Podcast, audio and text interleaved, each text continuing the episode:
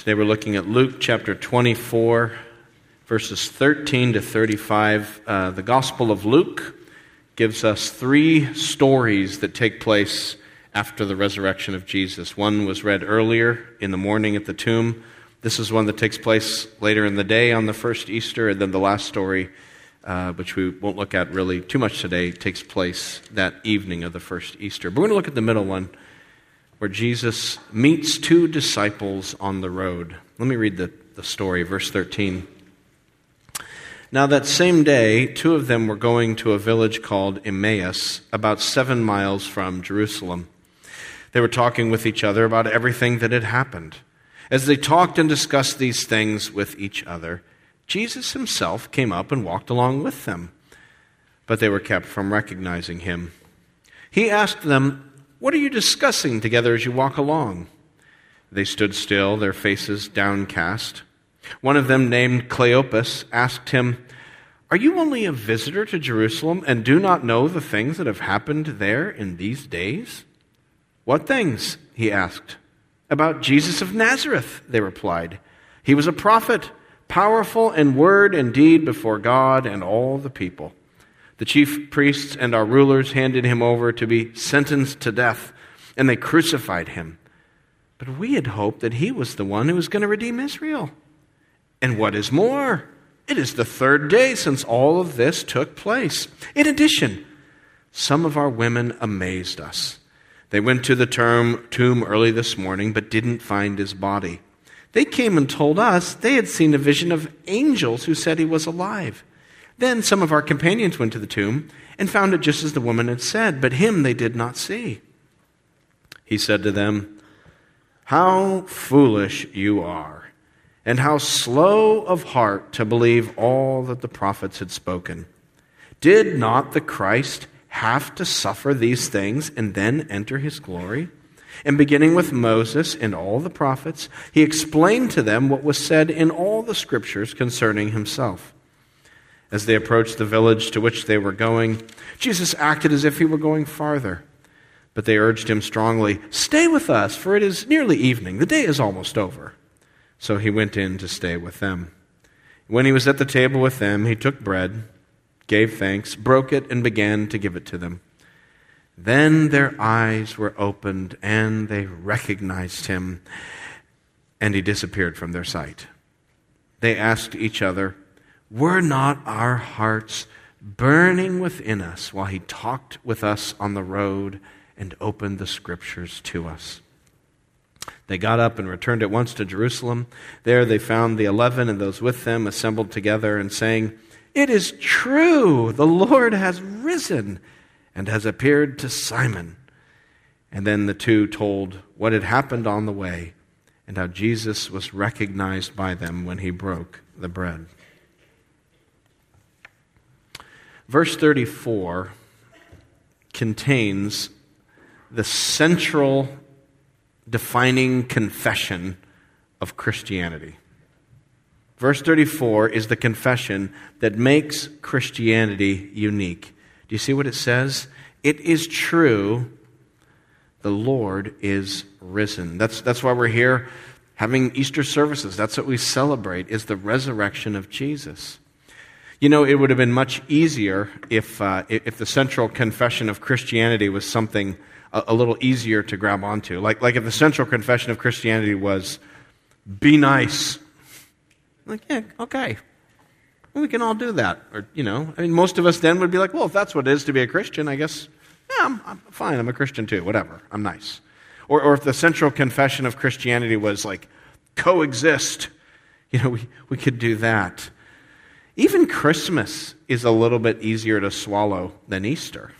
You know, Christmas is, is the birth of Jesus. And, and even if you're, you're not sure about the whole doctrine of the incarnation, that God became a man, it, at least we can all relate to the birth of babies and even the birth of a special baby or someone important. You, you, know, there's, some, there's a common human experience there, so that even somebody who's a skeptic can come to a Christmas Eve service and sing Silent Night and, you know, feel something sweet because there's something sweet about a baby being born.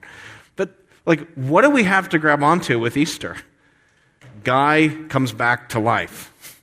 Like, this is outside of common human experience. And so Easter is it's, it's bigger and it's more challenging. And this is the central confession of Christianity that makes it distinct that Jesus was physically, bodily, literally raised from the dead.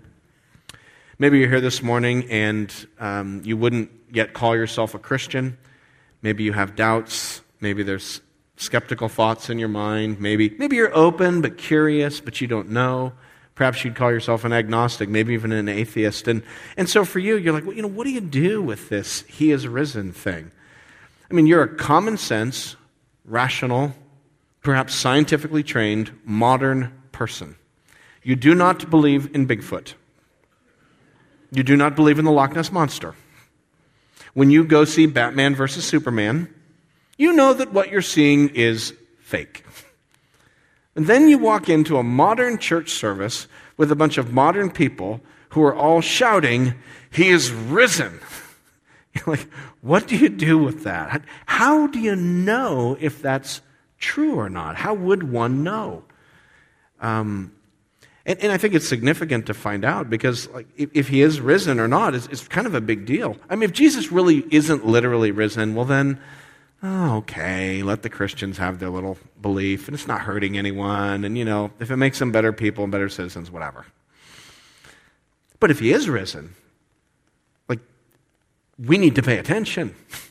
If there's one man who rose from the dead in all of human history, then like that should go to the top of your priority of who I ought to pay attention to list and see what it is he taught because this is utterly unique and amazing. And so, how would we know? Is this true? Even for those of us who are Christians, who would, who would say that we do believe that Jesus was risen, that, that as we sing all these songs about the resurrection, you know, we're, we're singing them from our, hearts, and our hearts are stirred with faith. Even for us, you know, we, we, this is a challenge for us because we want to go out from this place and tell other people about the resurrection of Jesus. I mean, maybe uh, you are, are going to an Easter gathering this afternoon after this.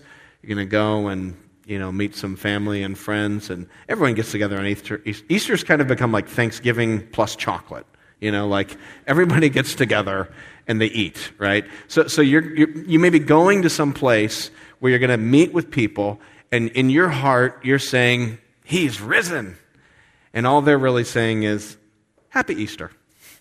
Right? They're, they're not so and you want them to know that Jesus is risen. But they're looking at you being like, how, do you know? How would you believe that? Why do you believe that? And so I think even for those of us who believe, this is a question because we're part of the modern world. And, and how does this work? Well, if any of these kinds of questions have ever plagued you, I want you to know that you're in good company. Because these were questions that the original disciples had on Easter Sunday, the very first Easter. When you read the Easter Sunday story, you don't see a bunch of heroes of the faith. You see a bunch of confused, befuddled guys and women, all kind of confused about what is happening. And so I want to look at one of those confused disciple stories, one of those doubting, skeptical stories. It's this one on the road to Emmaus. So look back at the story again, Luke 24, page 1047. I'm just going to walk you through this, this story, kind of uh, paragraph by paragraph, and we'll just go through it quickly. But I think it's helpful. It's an instructive story to us, and it has a, an abiding relevance. So, verse 13 starts out that same day, so this is that same Easter Sunday, the very first day Jesus tomb was empty. The two of them were going to a village called Emmaus, about seven miles from Jerusalem. They were talking with each other about everything that had happened. So they're walking on this seven mile journey and they're processing. That's what we call it today. They're processing. They're like trying to figure this out. Because let's face it, this has been the craziest week ever. All right? Uh, probably in their lives, this is the craziest week that has ever happened in their little peasant experience, right? I mean, just a week ago, Jesus came riding into Jerusalem and people were shouting, Here's the king. And they were laying down palm branches in front of him. He went into the temple, the temple of God, and he started kicking over tables and clearing out all the money changers. It was crazy. And then later that week, he's arrested And then he's put on trial. And then he's crucified. And so all of this buildup comes to a big crash. And now they're saying, but today something else has happened. Some of our, uh, the ladies who are part of his discipleship, you know, some of his group, they're coming saying that the tomb was empty and they saw an angel and the angel said he's alive. And what does that mean? And where's the body? Like I said, craziest week ever. And these guys are, are just trying to get their heads around what has happened. And it's at that moment, verse 15, as they talked and discussed these things with each other, Jesus himself came up and walked along with them, but they were kept from recognizing him. That's interesting. We'll look at that a little bit later. But Jesus comes up, walks alongside them. They don't realize it's Jesus. And I love what Jesus says, verse 17. He asks them, What are you discussing together as you walk along? They stood still, their faces downcast. One of them, named Cleopas, asked him, uh, Are you only a visitor to Jerusalem and you don't know about the things that have happened here in the last days? Like, dude, where have you been? Were you on Mars? You've been living behind a rock for three days? Like, like where, where are you from? What do you mean, what, what are we talking about? We're talking about what everybody's talking about the crazy things that have happened. Verse 19 What things? Jesus asked. And then they give this summary of what's happened. So, so here it is. Verse 19. About Jesus of Nazareth, they replied. He was a prophet, powerful in word and deed before God and all the people. The chief priests and our rulers handed him over to be sentenced to death, and they crucified him. But we had hoped that he was the one who was going to redeem Israel. What is more, it's the third day since all this took place. In addition, some of our women amazed us. They went to the tomb early this morning, but they didn't find his body. They came and told us they'd seen a vision of angels who said he's alive. Then some of our companions went to the tomb and found it just as the woman had said, but him they did not see. They just kind of like blah, blah, blah, blah, blah. Here's, here's the summary of what, what everyone's talking about, stranger. Let me make three observations about their spiel here in verses 19 to 24. Observation number one it's interesting that this is a wonderful, concise summary of the events of Easter. You know, if, if, you're one of those, like, just give me the bullet points kind of people, this is great. because th- this is the bullet points of the gospel story. You know, t- tell me what happened with Jesus. Well, he was a man powerful in word and deed. Jesus taught in ways that still have changed nations, that still have an effect even into the modern era. Jesus did powerful things, that something miraculous was happening with him. Interestingly, even Jesus' opponents, and we look at the historical record, uh, if you look at some of the rabbinic writings, they actually accuse Jesus of being a sorcerer. So, so even his opponents kind of acknowledged that something weird was happening with Jesus, that something powerful was taking place with him. But not only that, we know that he was crucified and that he was rejected and that he, he was in the tomb. But then three days later, something happened. The, the women went to the tomb and he wasn't there, and they said they saw angels. Which, by the way, I think it's really interesting that the first witnesses that we have recorded to the resurrection are are women. And, and that's significant because in those days, in that, in that ancient Jewish culture, women weren't recognized as credible witnesses in court. So, which is, you know, bad, but that's how it was. So, so it's interesting, isn't it, that in, in the resurrection accounts, it's the women who are the first witnesses, which to me gives it a, just a, a ring of authenticity. Because if you were trying to write a propaganda piece about the resurrection, you wouldn't start with the first witnesses were women you'd start with, you know, somebody important was the first witness. And so it just sort of has a kind of telling of, of, of events, a, a, sort of reporting feel to it. But anyway, that's, that's what happened. So you have number one observation, a wonderful summary of the events. And then here's the second observation these guys still have no clue what really happened. so they've got the whole story right. They go through the order of events, and everything is like, yep, yep, yep, yep, yep. Good job, guys. What does it mean? We don't know. We, we're totally confused. They're lost. They have all the puzzle pieces in front of them, but they, they can't see the whole. They can't interpret it. They have the data and the facts, but they don't have the interpretation of the facts. something isn't making sense. It's kind of like I don't know if any of you kids here, little kids here, you guys ever play this game Hot and Cold? We used to play this game where, where someone takes something. If you're not, you should play it this afternoon. It's great. You take something, you hide it in a room somewhere. And then your friend comes in and they have to find what you hid. And they walk around the room, and if they get close to it, you say hot, and if they get far away from it, you say cold. So, like, they're walking away from it, and you're like, colder, colder, you're freezing, you're way cold. And then they turn around, and you're like, warmer, warmer, warm, hotter, hotter. And then they're finally standing, you know, by the, by the, the bookshelf where you hid the thing, and then you're like screaming at them, right? You're burning up! You're on fire! And they're like, ah, I gotta find it. That's what you want to yell at these guys. You're burning up! You got everything in front of you. All the facts are there, and the guy talking to you is Jesus. But they just they can't even see it. Their, their, their blinders are on. Their, the data is there, but the interpretive mechanism is broken and, and it's misaligned. They don't understand what they're seeing. We can't really blame them. I mean, they, they weren't expecting this. You know, just like you and I wouldn't be expecting a guy coming back from the dead. In fact, Jewish uh, theology at that time was not expecting a Messiah to rise from the dead. Uh, the Jewish people, uh, many of them in their theology, we know from you know reading the rabbinic writings and other Jewish writings from that period, we know that they did believe in the resurrection. But what did the Jews believe about the resurrection? They believed it was going to happen at the end of time, on the judgment day, and that everybody was going to get raised to go face God on the judgment day. That's, that was the box where they put the category resurrection at the very end. There was no Jewish category for one guy being raised or the Messiah dying and rising again. So, so, and I think that's important, just, just kind of like a little side note here. That's an important thing to wrestle with as, as we think about the historical re- reliability of these resurrection accounts. Because somehow you, you have to explain this fact that from the earliest days, you had monotheistic Jews who, who had no category for a resurrection like that, suddenly proclaiming by the thousands, like instantaneously, thousands of them suddenly saying, oh, the Messiah is risen. Like, that's not, you know, doctrine or theology, that's just facts.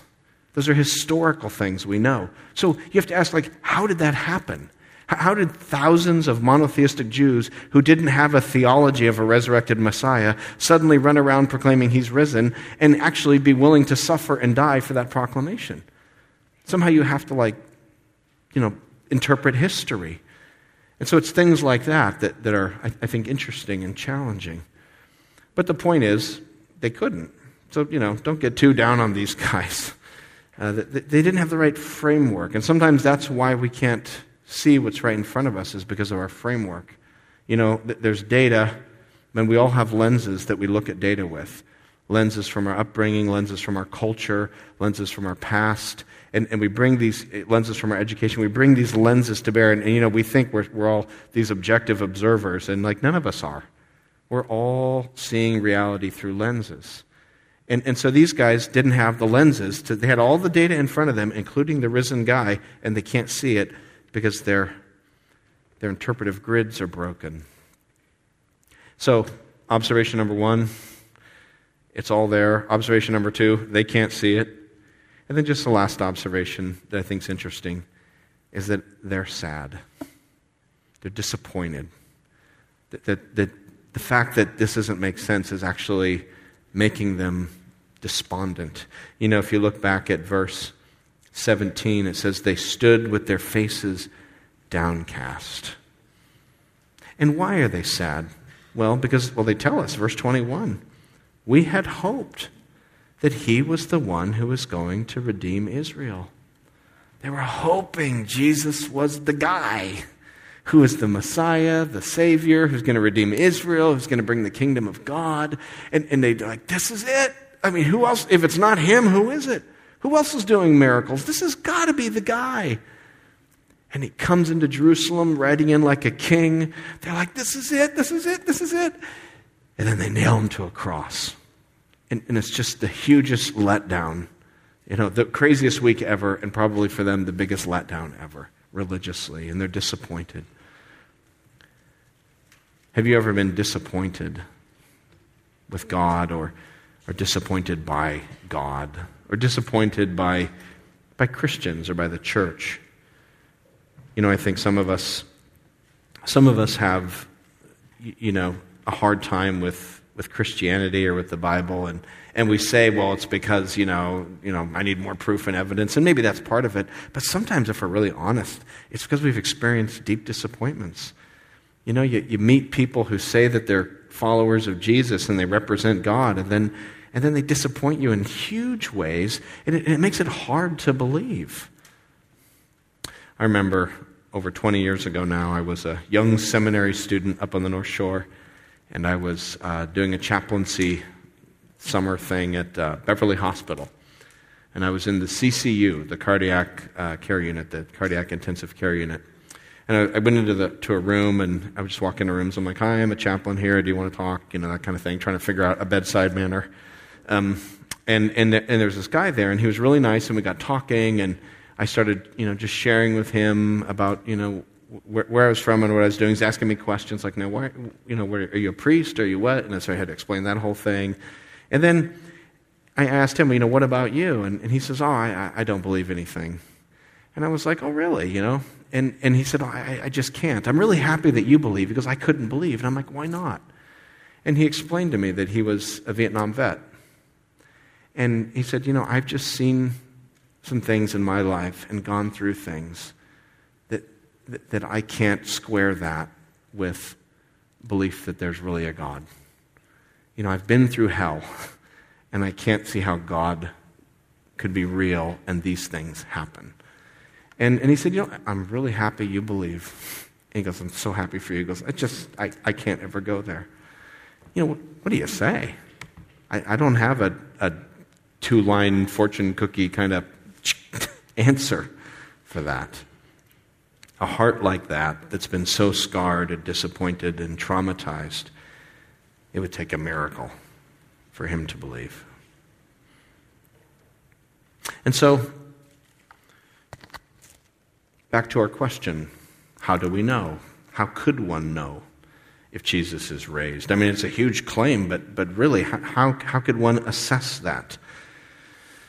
It's interesting what Jesus does. So now Jesus has a chance to speak in verse 25. And he, he addresses them. And this is what I find so fascinating about this part of the story is Jesus doesn't do what you would think he does. This is, there's a surprise here.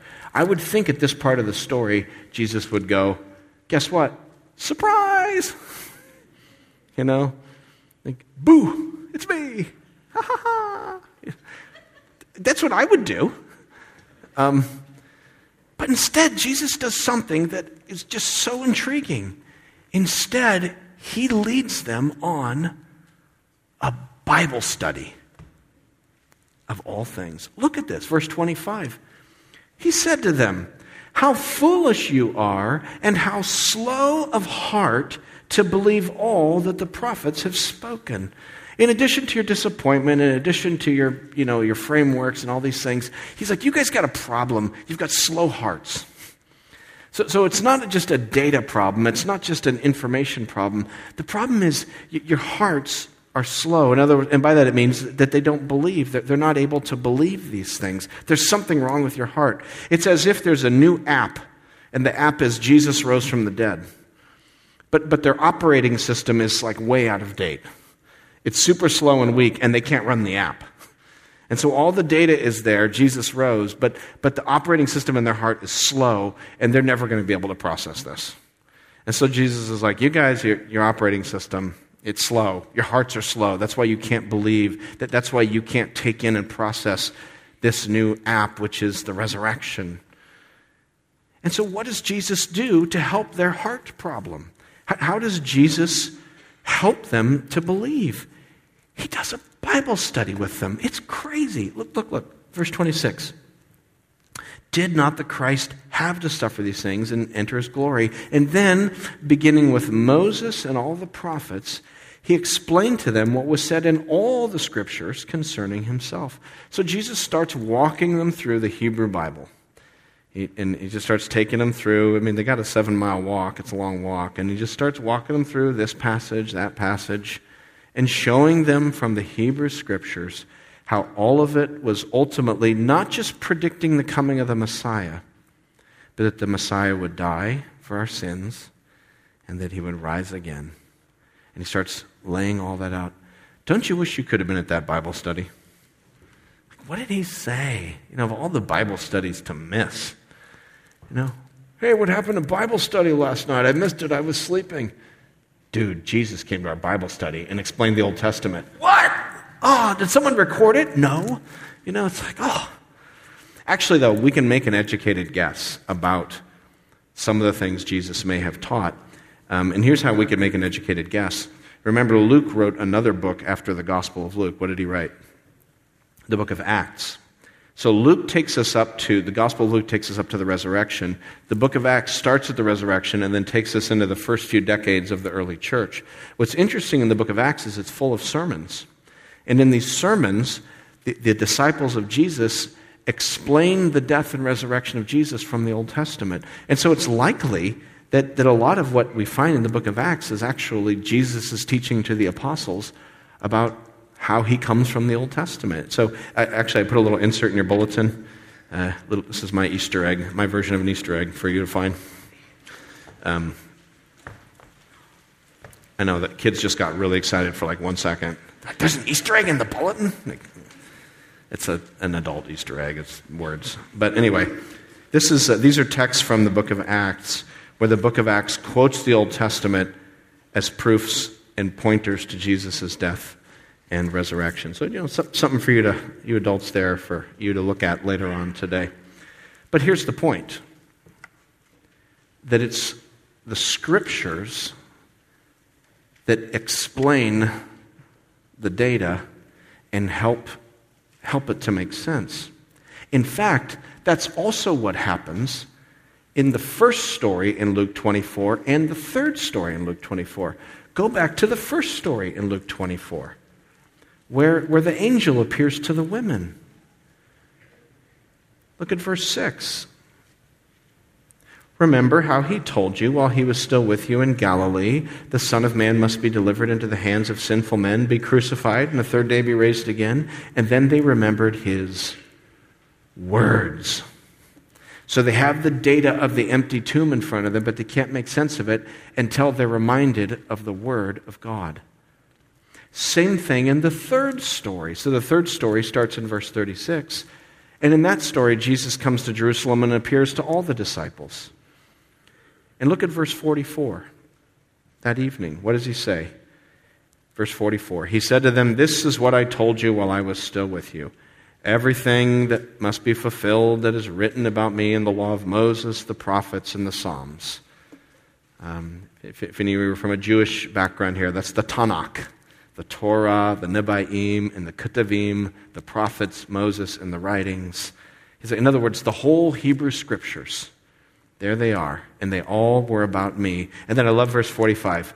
Then he what? Opened their minds so they could understand the scriptures. He upgraded their operating system so that they could get what the Bible says. So through the Bible and through Jesus' power, they're able to understand. And he told them, verse 46, this is what is written.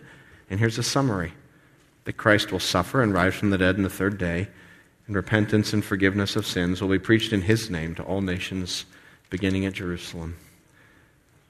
The whole Old Testament is pointing us toward Jesus, and not just that Jesus would come, but that he would die for our sins, that through his death on the cross, Jesus came to pay the penalty for our sins. Our sin is what keeps us from God. You know, not only do we have an information problem sometimes, not only do we have a framework problem and a disappointment problem, we've got a real problem, which is sin. And, and we're, we're guilty sinners before God. We need forgiveness. No one here is good enough or religious enough or spiritual enough for God. Certainly not me. And, and, we need forgiveness. Jesus died to forgive our sins. And then he rose with power to change our hearts. So through the cross, we have our sins forgiven. Through the resurrection, there's power from God to change slow hearts, to change closed minds. There's power from God to do a miracle, even in the most traumatized soul and skeptical soul. There's power, resurrection power to change us. So, so then what happens is the risen Jesus reveals who he is and what his death and resurrection means through the scriptures. Isn't that fascinating? So, and, and, look how it all shakes out. Go back to our story now. Look at verse 32. They asked each other, Were not our hearts burning within us while we talked while he talked with us on the road and opened the scriptures to us? The guys with slow hearts now have burning hearts. The, the guys that had no faith now have a hot faith. The guys that couldn't believe it now believe it. And what's amazing is they say, when he opened the scriptures, our hearts burned. So, so let's put it all together now. Let's take all these strands in case, in case we got lost. And let me just put it all together and try to do it simply. How do we know if Jesus is really risen from the dead? The way that Jesus reveals himself then and today is that as we open the scriptures, the risen Jesus upgrades our hearts to put faith within us. That's how it happens. Same thing as it happened then. He did that the same way in the beginning. As we open the scriptures, as we read it, Jesus, who's alive through the, the, the fiber optic cable of the Bible, sends his power into our hearts, and that's where we get faith. Faith comes from a supernatural source through the mediation of God's Word to our hearts. That's the process. You say, well, why didn't Jesus just, why didn't he just show up like he did to them today and be like, it's me, you know? I mean, he could, but he doesn't. Why, why doesn't he just appear in the sky so we can all see him? Well, he's going to, but, you know, don't wait for that. no, this is how it happens.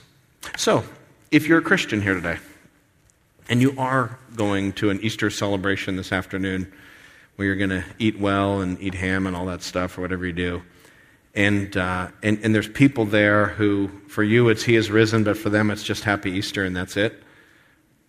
Like, and you're like, how, do, how, how can they come to see Jesus the way I see Jesus? And the answer is, they need what you need, which is the Word of God. That's how Jesus sends faith into our hearts and upgrades our operating system. So, so bring God's word to them. I mean, maybe it's just as simple as this Hey, hey, happy Easter. And you say back, Yeah, he is risen. Like, that's scripture. It's just, I mean, it's little, it's a start, it's a pebble, but God's word is powerful. Or, or, maybe it's an email, you know, where they're like, oh man, I had a really bad week and my kid is going crazy and this happened in my job. And you just say, all right, hey, I'm going to say a prayer for you. And you know, there's, can I just, here's a Bible verse that might encourage you. Just send it. God's word does amazing things in our hearts. Or maybe they'd even be willing to read the Bible with you. And maybe perhaps there's an opportunity where you could be like, do you think you'd ever want to read the Bible with me? And you, you never you never know what people will say. They might be like, uh, I'm all set. You know, that's our New England thing, right? I'm all set. That's like our New England armor against everything. I'm all set. You know? Dude, you're not all set, okay? I'm just telling you. When it comes to God, you're not all set. You, you need to know. And that's how we know, is, is from the Bible. Isn't it amazing how some of us were raised in churches and went to church our whole lives and we never read the Bible? That's kind of whacked, isn't it? we need to read the Bible. This is, this is the writings. And so offer to read the Bible with people. You'd be surprised. People might be like, you know, I've never actually read it.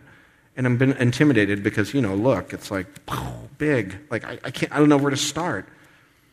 And then say, well, let me read it with you. Isn't that how people come to faith? That's how I came to faith. I wasn't born a pastor. I, I didn't come out naked with like a white collar, you know. I, you know, I, my family, I don't, I don't come from a long line of pastors. I, am not carrying on the family business or anything like that. You know, the, the way I became, well, first I became a Christian before I became a pastor, and I was like 10 or 11 years old, like some of you kids who are here. And I went to a church where my mom started dragging us to church because she had come from a kind of a church background and she wanted to get us back into it. And so she started dragging us to a church, and and in this church, you know, they went to Sunday school, and in Sunday school, they actually taught us the Bible. And I sat down in the pew, and the pastor was up there, and the pastor did what I'm doing right now. He just taught through Bible passages. And it wasn't dramatic, there were no fireworks, it wasn't a high pressure, emotional, cultish, Jedi mind trick, brainwashing thing. It wasn't anything like it was just like this, like, you know, kind of boring. Okay? just a guy explaining the Bible. And I was just, you know, dutiful little 10 or 11. You know, I was the first child, so I was like the, you know, the follow the rules child. And I was just listening, you know, because they're supposed to. And, and as I listened to all these stories, something happened. I had faith.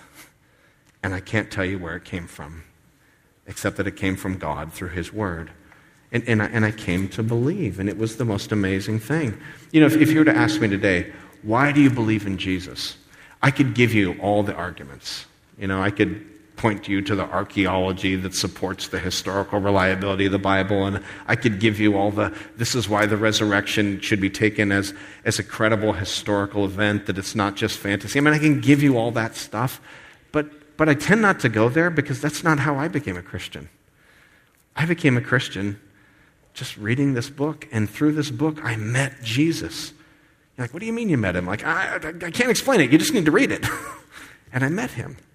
And it's I became a Christian because of Jesus, not because of arguments. And he changed my heart. And there was a, all I can say is my heart used to just be dead. Now there's fire of faith. God put it there. I can't explain it. It's supernatural. And he does that today. And so if you're here this morning and you're not a Christian, or you're not sure if you are, or you have doubts or skepticisms, or maybe you're a card carrying atheist, whatever, you know, just, we're, we're glad you're here. I'm, we're honored that you would come and worship Jesus, or be with us as we worship, Jesus. But I guess I would just challenge you, and I would say, you know, have you ever really read the Bible? Uh, have you ever sat down and looked at it? Um, or is what you know from the Bible like, you know, what you saw in the movie Noah with, you know, Russell Crowe, or, you know, one of those, the Bible TV shows? Like, that's not the same thing as the Bible. Okay? You need to actually read the Bible.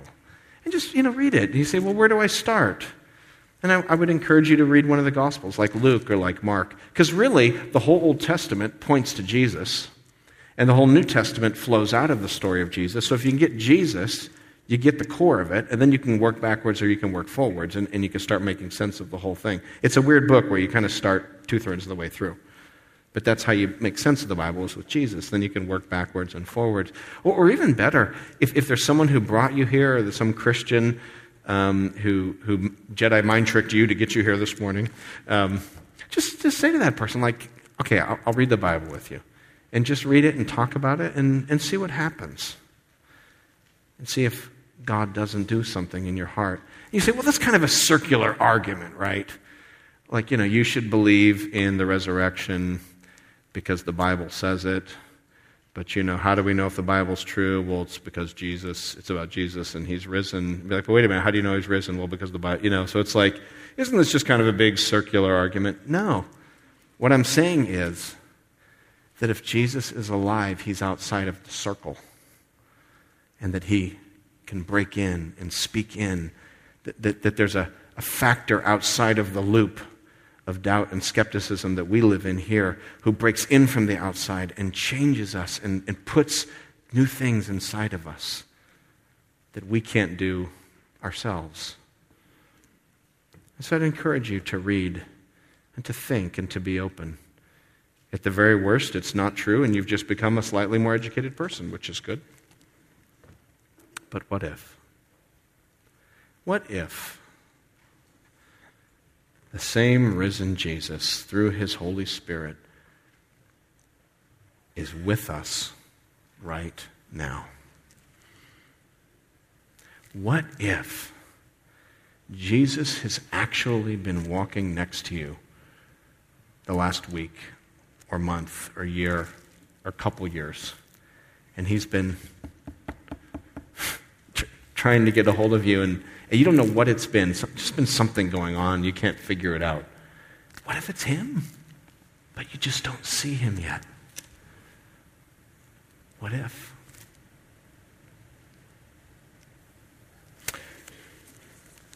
Can I lead us in a prayer?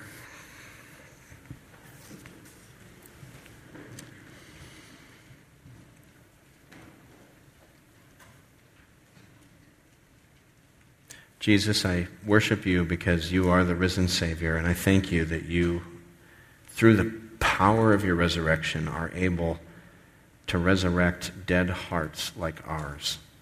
You're able to put faith in hearts that have been burned over with doubt and skepticism and disappointment and pain. Oh Lord, in those dead fields that could never sprout again, a new seed of faith blooms, Lord. We pray that you would put faith in our hearts. God, I pray if there's anyone here today who has questions, doubts, I pray that you would just show them who you are. That it wouldn't be any sermon or any preacher's words or arguments, but it would be your power that they might know you, the risen Christ. And I pray for all of us uh, who are going to Easter celebrations today, Lord, that we would be like the women who came from the tomb, who had some crazy news. He's risen. That you would make us bold to bear witness. And Lord, may your word, may your word find its mark in our hearts and do its work. We pray in Jesus' name. Amen.